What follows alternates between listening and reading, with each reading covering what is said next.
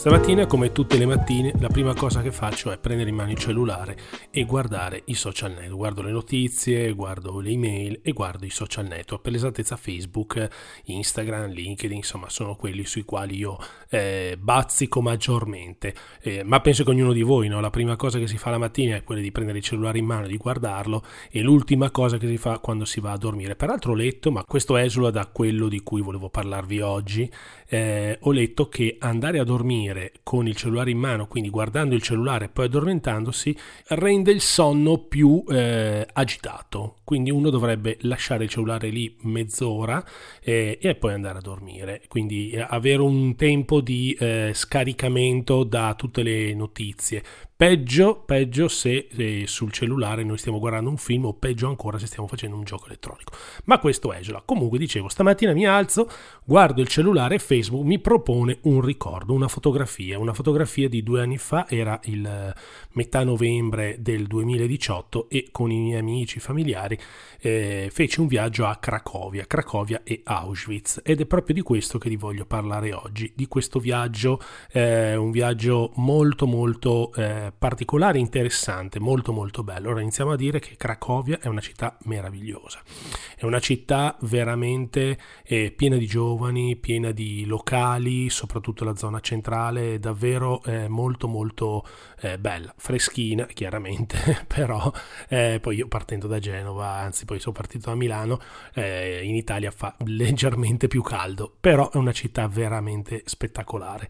Arrivati lì all'aeroporto avevo affittato un driver con un pulmino, eravamo in 10-12 persone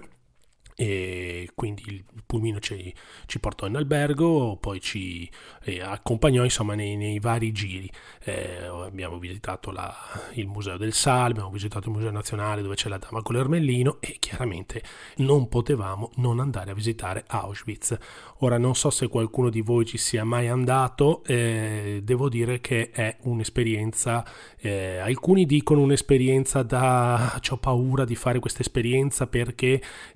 eh, Ehm, sono molto sensibile. Allora, innanzitutto è un'esperienza da fare, eh, da portare i figli, da portare, insomma, da, da andare da portare alla famiglia. È un'esperienza molto particolare, eh, non che si veda chissà cosa, perché eh, poi il campo 1, che è quello diciamo dove ci sono eh, ancora tutte le varie costruzioni che sono state ricostruite, perché il campo poi è stato bombardato, cioè è stato distrutto alla fine della guerra e poi è stato ricostruito, anche perché all'esterno nessuno sapeva cosa succedesse dentro, la gente pensava che fossero campi di lavoro campi di, eh, che producessero delle, delle, delle armi, insomma non sapevano che dentro ci fossero i forni crematori, che ci fossero esperimenti, ci fossero i medici, insomma, quelli maledetti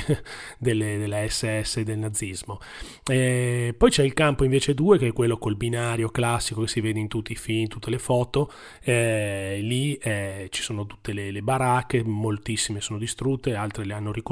però c'è ancora il binario, c'è ancora eh, appunto questa, questa stazione e, e lì ti fa veramente capire uno arriva arriva lì e si immagina, forse perché nella nostra immaginazione abbiamo visto tutti i vari film eh, che, che, riguardano Auschwitz e fanno vedere sempre questo, questo, eh, questo, questo binario, eh, però diciamo che uno si deve immaginare, uno arriva lì e in, immediatamente si rende conto di quello che è, è stato. Eh, c'è un silenzio pazzesco, silenzio veramente pazzesco. Eh, uno si mette lì sul binario e magari non chiudi neanche gli occhi, rimani lì un po' estasiato e ti sembra di sentire tutto il brusio, la gente, le urla, i soldati che picchiano le persone, i fucili, eh, gli spari, vedi, eh, ti rendi conto che da lì se ci arrivavi non te ne potevi andare non te ne potevi andare assolutamente. Eh, da lì poi si finisce, si va nelle baracche e le baracche sono baracche, cioè eh, vi posso assicurare che io sono andato a novembre e faceva freddo, mi immagino a gennaio-febbraio il clima. Eh, e vi posso garantire che questi, i detenuti, comunque i prigionieri, avevano un vestitino di, di, di cotone spesso e degli zoccoli, quindi erano a mani, mani nude, piedi scalzi, eh, non avevano cappotti, non avevano altro, le baracche erano scaldate con queste stufe nel mezzo, quindi se eri vicino alla stufa probabilmente avevi un po' di caldo, eh, per il resto era un disastro, in più non mangiavano nulla, era la privazione totale del, dell'uomo e di quello che è la, la, la, la sua, insomma, il suo, eh, il suo essere come uomo, no? ma poi queste cose le, le, le dice sempre anche eh, Liliana Segre nei suoi discorsi, la privazione, la privazione di essere donna, non avevano più eh, niente, non avevano seno, non avevano mestruazioni, insomma tutte queste cose. Ti rendi conto che andando ad Auschwitz sono reali.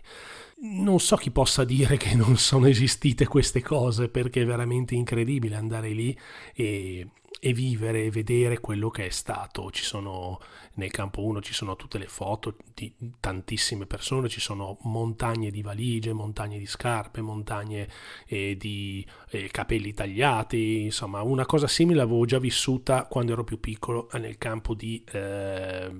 Dachau ero andato, lì è ancora tutto intatto, eh, quindi avevo visto, ero entrato proprio dentro alle docce, mentre ad Auschwitz nelle docce non ci entri perché le avevano rotte, le avevano distrutte, cioè entri nei forni crematori e diciamo che l'esperienza è abbastanza toccante, ecco, eh, non, è, è, non, è, scioccante, è toccante, è toccante. Eh, quindi io eh, se vi posso consigliare un viaggio quando si potrà viaggiare, quando si potrà tornare a eh, vedere le località, eh, andate a Cracovia, andate a Cracovia, fate un viaggio, bastano due o tre giorni, sappiate che da Cracovia per andare ad Auschwitz dovete prendere dei, o dei mezzi o prendete una macchina perché comunque è abbastanza lontano, idem per andare alle miniere di sale, lì si può andare con un pullman tranquillamente. E, e andate a Cracovia, andate a vedere quello che è la città, come si è ripresa, e a Cracovia peraltro c'è anche il museo e la fabbrica di Schindler, quella del famoso film Schindler List, eh, anche quella molto molto interessante c'è il quartiere ebraico, ci sono un sacco di ristorantini, si mangia benissimo, eh, chiaramente a chi piacciono i gusti dell'est. Vi dico, è un viaggio da fare, veramente da fare, non per andare solamente ad Auschwitz, uno prende la scusa e va ad Auschwitz, ma proprio per andare a vedere la Polonia. Però poi a Cracovia ci, sta, ci ha studiato anche Papa Giovanni Paolo II, infatti l'aeroporto eh, si intitola, è, è nominato il nome suo.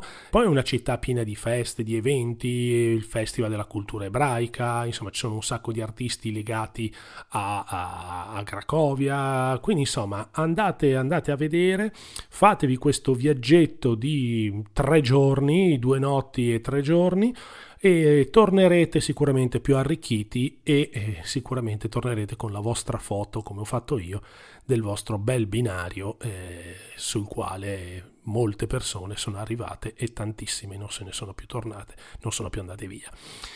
Io vi saluto e vi do appuntamento al prossimo podcast. Ciao!